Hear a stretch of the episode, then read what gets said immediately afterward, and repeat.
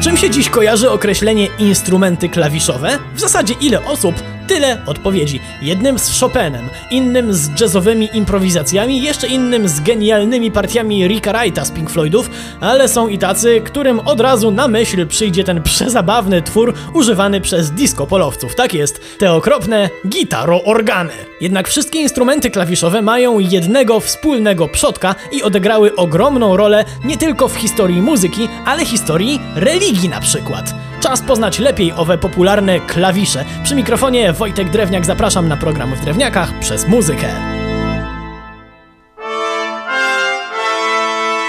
Czasem z wielkimi odkryciami tak już bywa, że ich początki i nazwisko wynalazcy gdzieś się w historii rozmywają. Tutaj tak nie jest. Instrumenty klawiszowe zawdzięczamy Ktesibiosowi, greckiemu inżynierowi, który w 270 roku przed naszą erą zbudował dla żony przełomowy instrument. Jeśli jednak ktoś myśli, że ta konstrukcja przypominała na przykład dzisiejsze pianino, to jest w tęgim błędzie. Ten instrument, który genialny Grek nazwał hydraulis, musiało obsługiwać aż 6 osób, w tym czterech technicznych. Techniczni pompowali niestrudzenie powietrze do maszyny. Ciśnienie przepływu tego powietrza regulowało się przy pomocy zbiornika z wodą, a dwóch, nazwijmy to muzyków, za pomocą dźwigni wpuszczało powietrze do odpowiednich piszczałek. Tak, dobrze wszyscy zrozumieli, zamiast klawiszy na początku były dźwignie. Ten instrument po jakimś czasie spodobał się Rzymianom, którzy po delikatnym udoskonaleniu z radością używali organów wodnych do urozmaicania igrzysk cyrkowych. No ale dobra, bo mimo wszystko organy starożytnych serc nie podbiły. Ich czas miał dopiero nadejść wraz z rozwojem, tak jest, chrześcijaństwa.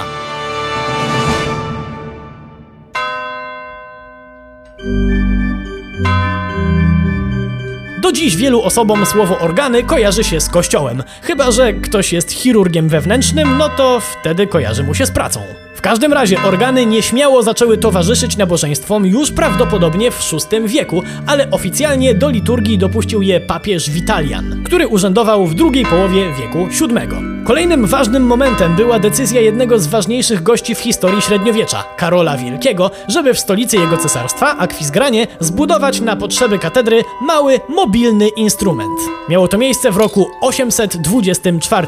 Inżynierowie Karola Wielkiego sprostali zadaniu, wyprzedzając swoje swoją epokę o ponad tysiąc lat, bo niestety idea mobilnych klawiszy się wtedy nie przyjęła. Trochę ponad 100 lat później w Anglii stworzono już tęgą machinę z dwiema klawiaturami i 26 miechami, bo tak powietrze nadal tłoczono ręcznie i to miało się jeszcze długo nie zmienić. Zmienił się jednak inny kluczowy element klawiatura. Może ciężko w to uwierzyć, ale aż do 1323 roku grano waląc w odpowiednie elementy pięściami. Warto zatem wiedzieć, że klawiatura, taka do grania palcami, powstała dopiero wtedy. Przypominam, bo to ważny rok dla muzyki 1323.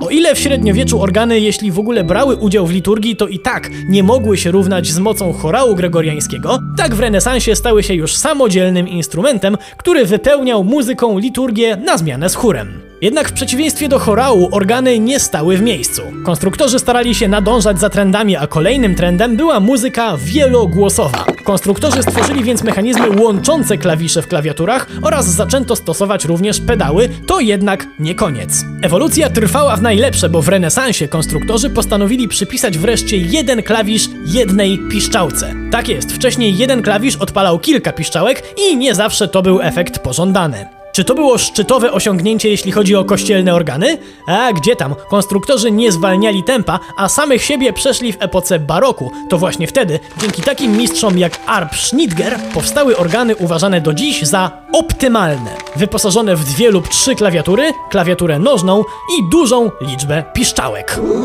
Czy w takim razie konstruktorzy mogli już wreszcie odpocząć? A gdzie tam? Postanowili pobawić się samym brzmieniem. Jeśli ktoś myśli, że wynalazek nadawania klawiszom różnych brzmień to wynalazek młody, to jest w błędzie, bo konstruktorzy organów potrafili sprawić, że niektóre ich produkty mogły w naturalny sposób imitować brzmienie instrumentów orkiestrowych. A czemu to robili? Z nudów? Nie, nie tylko. Nie chcieli wypaść z rynku w epoce rozwoju właśnie muzyki orkiestrowej. To fascynujące, jak przez lata te instrumenty brzmieniowo i fizycznie się zmieniały. Jednak sama technologia wydobywania się dźwięków też zmieniła się nie do poznania. I właśnie o tym porozmawiamy sobie za tydzień. Przy mikrofonie był Wojtek Drewniak. Do usłyszenia.